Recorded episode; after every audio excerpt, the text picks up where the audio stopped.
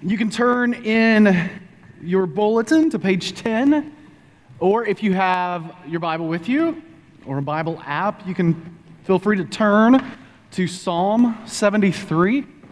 This morning we will be looking at the whole psalm. We're continuing in our study of the Psalms this summer, and then only for a couple more weeks, and then we, we change and we have start our fall sermon series.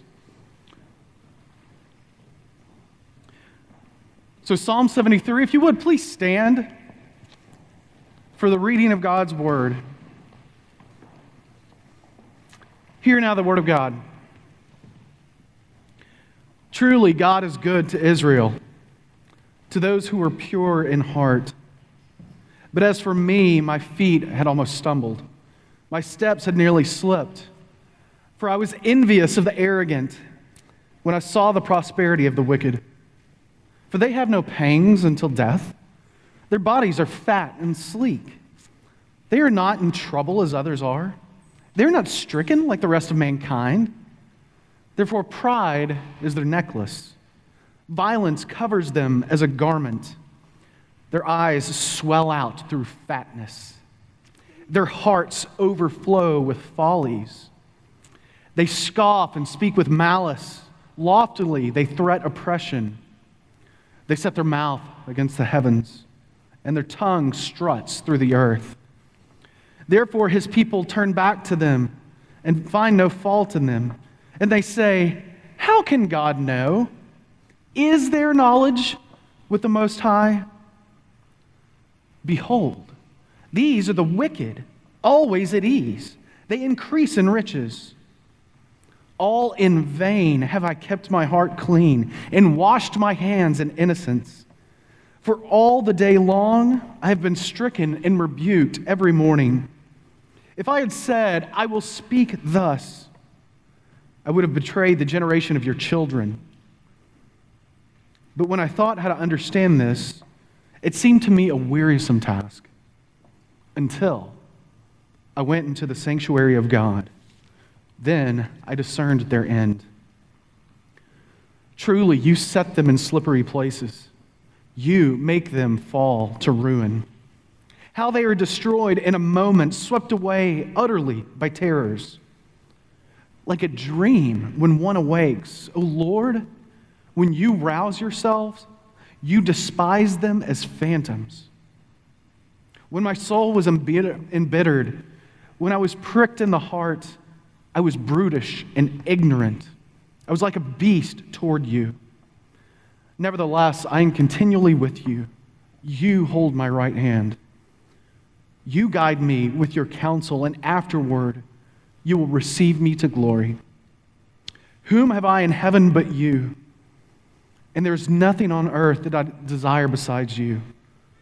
My flesh and my heart may fail but God is the strength of my heart and my portion forever.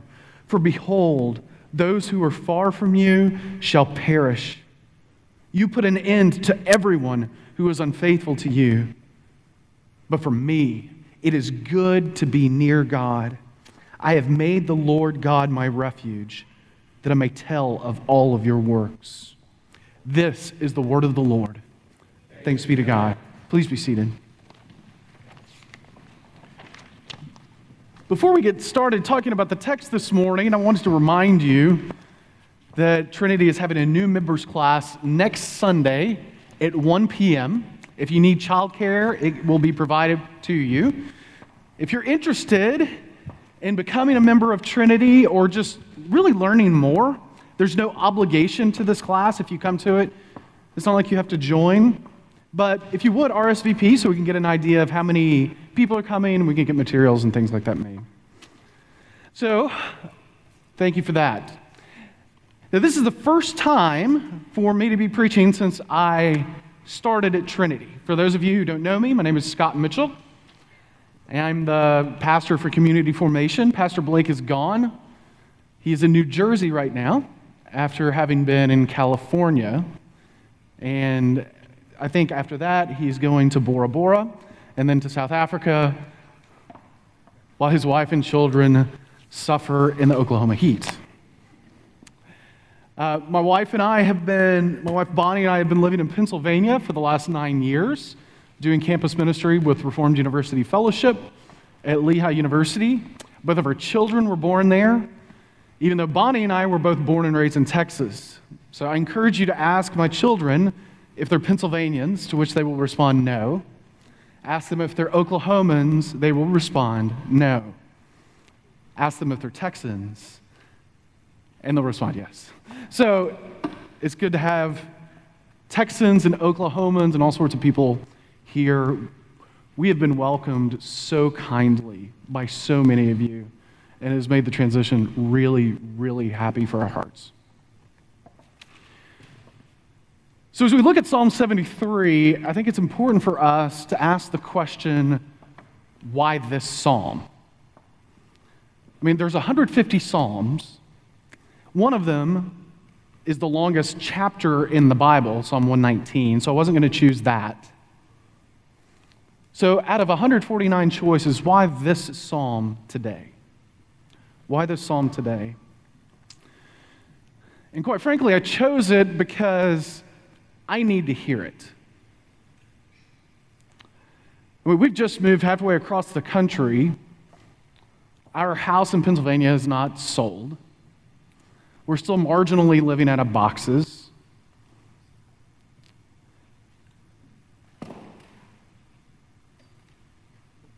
And there's been a lot of ups and downs. Mean, we've left behind really good friends to make new, burgeoning friends. But sometimes life's just hard, even when it's happy. Some of you are in a spot like that right now. Maybe your health is failing.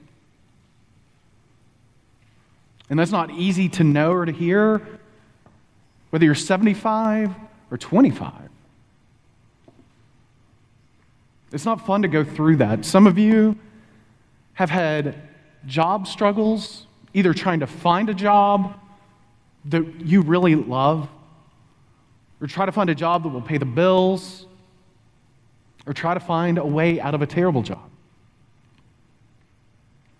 Some of you come, I suspect, every Sunday morning, and you've got something that just weighs you down like a millstone hung around your neck. And you need your eyes to be lifted. That is why we're looking at this psalm this morning.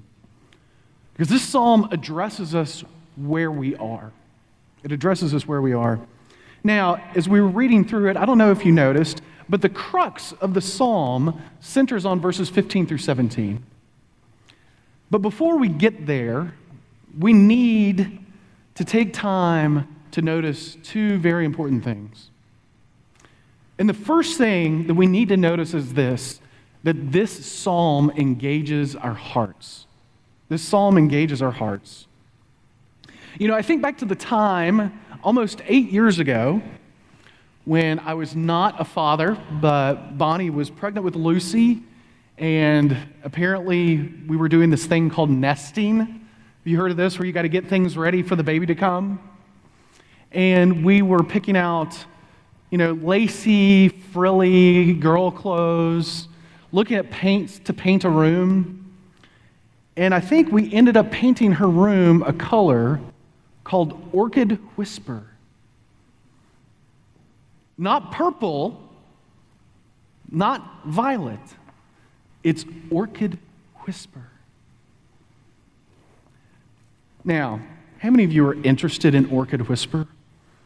Yeah, exactly. Maybe three of you. I don't care. I don't give a I don't give a thought to Orchid Whisper in my day-to-day life.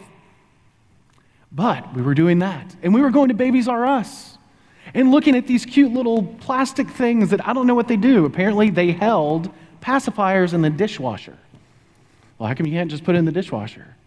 You can't do that. So we were doing all these different things, and oh my goodness, by the grace of God, Babies R Us. You know, they have one of the greatest things in the world. You walk in, and there's an entire row of recliners And you know what you find right there?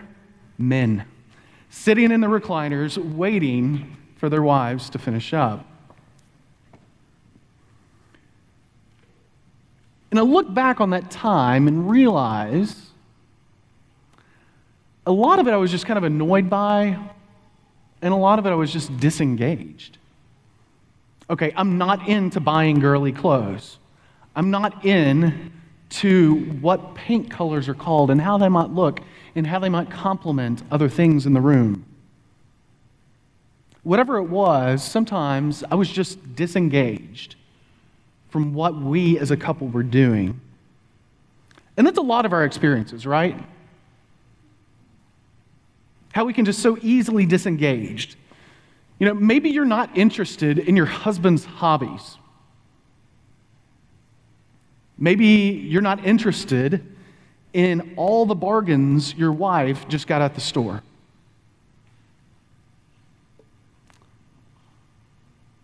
Young ones, maybe you're not interested in what I'm saying right now. Maybe it would be a lot more fun to open your phone. We have the ability as a society to disengage almost immediately. But what all of this nurtures in us is this ongoing, remarkable ability to disengage ourselves from what's actually happening around us. And if we take that attitude and that heart to this psalm, we're doing ourselves a great disservice. You know, in this psalm, what we have is a description of what Asaph, who wrote the psalm, what he sees and feels. This isn't the generations of Noah and someone begatting someone else. This is a window into the thoughts and passions of a man's heart. I mean, if you look at the psalm, just skim it with me. In verses 3 through 7, Asaph sees how these wicked people are prospering. In verse 8, he sees how they mock oppression. And even in verse 11, how they mock God Himself. But we see also how he feels. Look at verse 3. He's envious. In verse 16, he has trouble in his soul. In verse 21, he is bitter and he is pierced in his heart. Do you understand that these aren't words that you would write in a work email or memo? These are the type of words that you would write in a diary. And so when we read this psalm, we have to allow our hearts to be engaged with it. If we check out in the way that we check out a lot of times, we won't get the first step in understanding this psalm. So, the first thing that this psalm does is it engages our hearts. And the second thing that we notice, and really this is simply from a bird's eye point of view, is that this psalm engages our hearts toward God. You and I all know how things get us riled up, how things get us excited, what actually engages us. Maybe you have a TV show that you will not miss for anything. Maybe you have a podcast that you absolutely have to listen to. What engages me? I like to fish, and I love watching the Dallas Cowboys. And when I'm doing those things, bombs could be going off all around me, and I wouldn't know. You have things like that, and I have things like that. And you might think, okay, I'm an engaged type person. I'm always, I, I understand what it means. But here's a problem with that. A lot of times we can get riled up and excited and engaged, and we're there and we're present, and we turn off our phones but just because we're engaged doesn't mean we have a heart captivated by God Himself. When Asaph looks back on what he saw and how he felt toward all of these wicked people, how does he describe it? Look at verses 21 and 22. I'm going to read from the New American Standard translation. He says this He says, When my heart was embittered and I was pierced within, then I was senseless and ignorant. I was a beast before you. So when he looks back on himself and he considers how he felt toward the prosperity of all of these wicked people, he describes himself like an animal, senseless and ignorant. Okay, I want to give you an example. Uh, it's a bird called the kakapo. So there was going to be a picture up here, and there's not. Imagine a really cute parrot that can get up to 10 pounds, the largest parrot in the world. There's two things that make them unique. One, they are critically endangered. There's less than 200 kakapo in the entire world. Two, they can't fly. They're birds, but they can't fly. So they climb. They're expert climbers. They use their feet and their beak to climb up into trees. As I was reading about these kakapo, I found out how they defend themselves from predators. And it actually might explain why there's only about 200 left in the wild. You know what happens when a kakapo gets scared? He does one of two things. If a predator comes at a kakapo, and they're very colorful, beautiful birds, they're not camouflaged, he either sits completely still or he climbs up the tree as quickly as he can, and they're pretty fast climbers, and then they jump off. But they can't fly. So they go plop back down on the ground. Now that's. I realize that God created the kakapo. But for a defense mechanism, that's dumb. Right? Earthworms have a better defense mechanism. The poor kakapo. Animals can act senseless and ignorant. 90% of the animal videos on YouTube are animals acting senseless and ignorant. Now, going back to the text, the question is this why? Why did Asaph consider himself to be like an animal? Why, when he looked back, did he say, I was no better than a kakapo? And the answer is this that although his heart was engaged toward what he saw, he saw the wicked flourish, he saw their oppression, and it angered him, and he was bitter. Although he was engaged, he was not engaged with any reference to God whatsoever. Look at verses 2 through 14. In his reaction to the wicked, not once does Asaph consider God. His eyes are only and always on the wicked. The only time he considers God is to say, hey, they're mocking God hey, they're doing this evil thing, they're doing that. And he's riled up, and it pierces his heart, and he's bitter.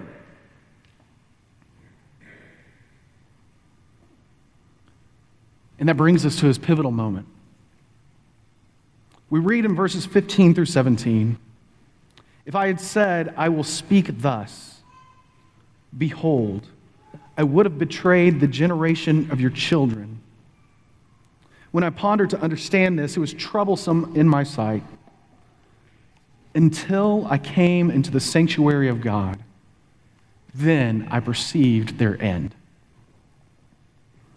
So, the final thing that we notice about the psalm, and really this is the point, the entire point of this psalm, is that this psalm engages our hearts toward God's perspective. This psalm is written to allow us to begin to see life not through the horizontal, not the way that we see it, but the way that He sees it. Now, I want to ask you Does perspective really make that big of a difference? Does it really make that big of a difference? You know, I'd, I'd submit to you this morning that the, the great power of perspective is not so much in what we see, but in how we see. You see, two people can look at exactly the same thing and see something very different. I'll share with you a couple of examples. The first from Jules Verne, the author of 20,000 Leagues Under the Sea. He wrote this to the poet, a pearl is a tear of the sea. To the Oriental, it is a drop of dew solidified. To the ladies, a pearl is a jewel which they wear on their finger, neck, or ear. To the chemist, it is a mixture of phosphate and carbonate of lime with a little gelatin. And for the naturalists, a pearl is simply a morbid secretion of the organ that among certain, bi- among certain bivalves produces mother of pearl. How all of these different people see a pearl. And as another example, Robert Fulton, the inventor of the steamship, was a contemporary of Napoleon Bonaparte, the French general. And one time, Robert Fulton pitched the idea of a steamship to Napoleon. To which Napoleon responded, What, sir? Would you make a ship sail against the wind and currents by lighting a bonfire under her decks? I pray you excuse me, I have no time to listen to such nonsense. Napoleon saw a giant burning wood heap. Fulton saw a steamship. The issue, friends, is not what we see, but how we see it. Are we looking through our very narrow, very small lenses, or are we looking through God's lenses on how he sees life? When Asaph was looking through his lenses at the prosperity of the wicked, how did he respond? He was envious and troubled and pierced and bitter. But he doesn't stay like that. Do you see the grace of this psalm this morning is that we're given an insight into how his perspective changes. How does that happen? Verse 17, he came into the sanctuary of God. In other words, in light of every evil thing that he's seen, for the first time, he begins to consider the God who is. Oh, yeah. God is king. He's the one on the throne. And then when he looks at the same thing through these new God shaped lenses, what does he see? In verses 18 to 20, he sees that the wicked will be judged. In verses 21 through 22, he sees that without having God's perspective on life, we're just sinfully ignorant and senseless. Verses 23 through 28, and for those who take refuge in the Lord God, to them God is good.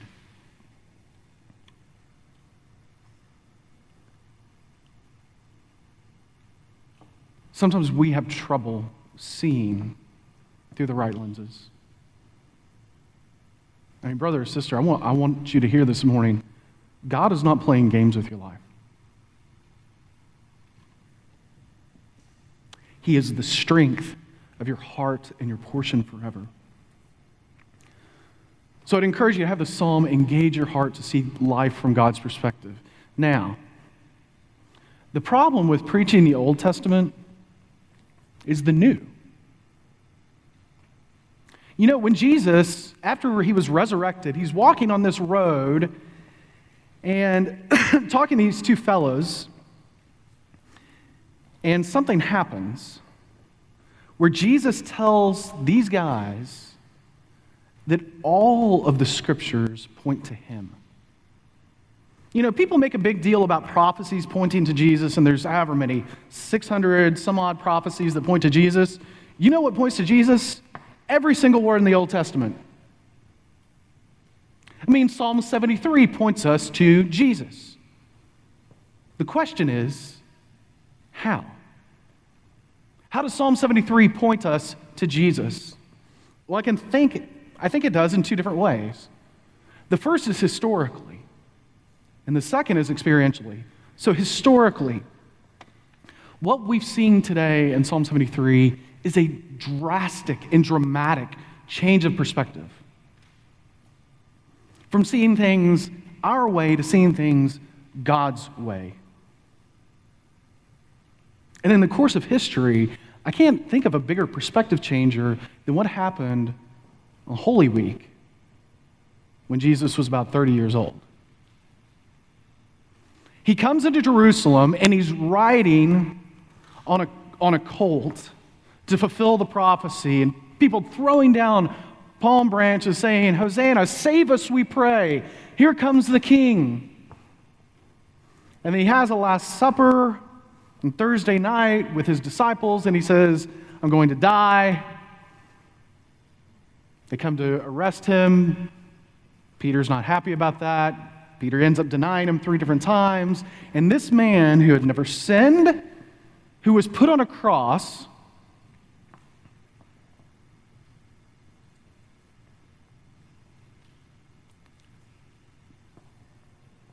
he was put on a cross for your sin and my sin. And could you imagine being one of the disciples? You have given up property and your life to follow this man who called himself God and he's nailed to a cross and put in the tomb of Joseph of Arimathea. And he's dead. And you're weeping.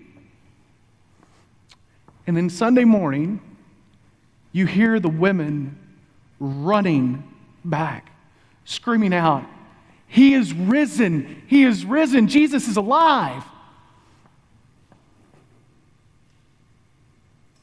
The resurrection of Jesus from the grave changed the entire course of history.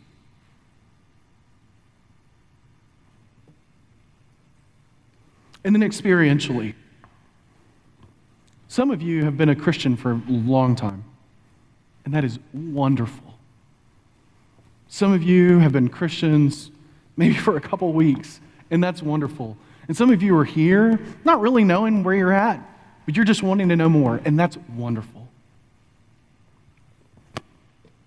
But if you know Jesus and you know what he's done,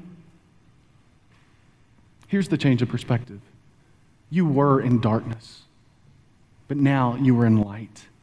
You were condemned, but now you're forgiven. You were bound in sin, but now you are free because whom the Son sets free is free indeed. You were once a child of wrath, but now you are a child of the living God. You are free, unbound. Grace does change everything. And you have the mind of Christ and you have the ability to see life from His perspective. But it doesn't come by coming to the sixth grade center. Did you notice that about Asaph? He's just simply said, Until I came into the sanctuary of God. Well, he, he had a sanctuary. We have a gym. It wouldn't have been so nice if he'd have said, Until I came into the gymnasium. How do you and I come to the sanctuary? The picture that changes our perspective is not a sanctuary that's made with human hands, it's not a church building. The temple and the sanctuary where the saints of old worshiped is no more. Our place of refuge, our place of worship, has a name, and his name is Jesus. So, do you want a new perspective? Do you want new lenses, then come to Jesus as Savior and as King. Let's pray. Father, we ask that you would do good things, that no matter where we are, no matter what we're going through, you would give us the grace to see things from your perspective. Even if it's for moments. That, that we can see that you're good. That you love us and you hold us and you care for us and you're always for us and you'll never leave us. Help us to see that. In Jesus' name, amen. You know, uh, one of the reasons that we at Trinity do communion every week to give us a new perspective, to have us taste and see. You know, because you're sitting there, and for most of what's going on, you're just using a few senses, right? I mean, you're using let me think of the five senses. You're using your sight, you're using your ears, unless the person next to you can't sing that well, in which case you're kind of trying, trying to tune them out. You know, sight, your ears. You're not using your taste buds. You're not smelling anything unless, again, this stuff is here to engage us fully. You know, when you get, when you get the bread and the wine, I want you to look at it and f- feel the bread. I want you to smell the wine, to see that Jesus is present in all of it. He is calling you to see life from his perspective, which means he is dead, he is risen, he is coming again. So, in this, this table that we're going to have is for people who trust Jesus. It is. Who know that they're broken and who know that they need a Savior and that Jesus is that only Savior. So, if you're, you're a member in good standing of a church that preaches that gospel, this is for you. If you're not there, there are different prayers found on page 13 of your bulletin. I'd encourage you to just not take it this week and stay in your seat and pray through one of these prayers. So, as we come to the table, we do it because we were instructed. In the night the Lord Jesus was betrayed, he took bread and he broke it and said, This is my body given for you. In the same way, he also took the cup after supper and said, This cup is the new covenant in my blood given for the remission of sins. All of you take of it. For as often as you eat this bread and drink this cup, you proclaim the Lord's death until he comes again. In just a moment, after I pray, we're going to come down the center aisle, and there'll be four stations two at the front and two at the back. Um, the on the stations, there's a gluten free option if you need it. Just ask the elder who's there. And if you would prefer grape juice, it's the white. If you would prefer wine, it's the red. Let's pray. Father, thank you for giving us Jesus, whom we celebrate in this supper.